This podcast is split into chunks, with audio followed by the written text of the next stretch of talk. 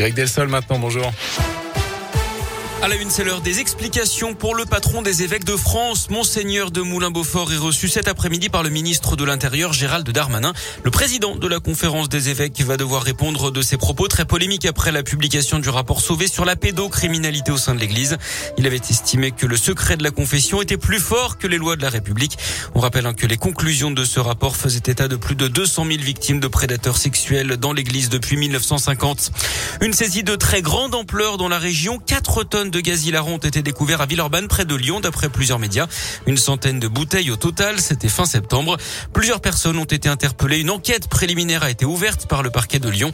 Les suspects ont été identifiés car ils trafiquaient sur Snapchat.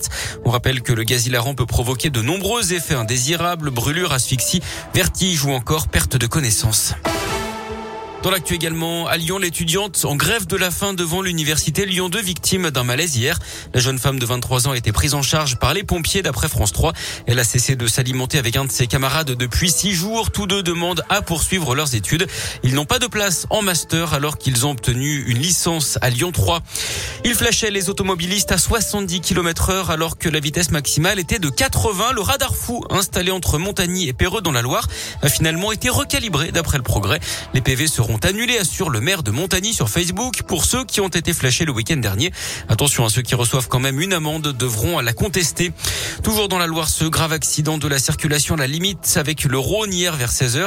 Un motard a perdu le contrôle de son deux roues sur la commune de Maringe au niveau de la route de Belgrade.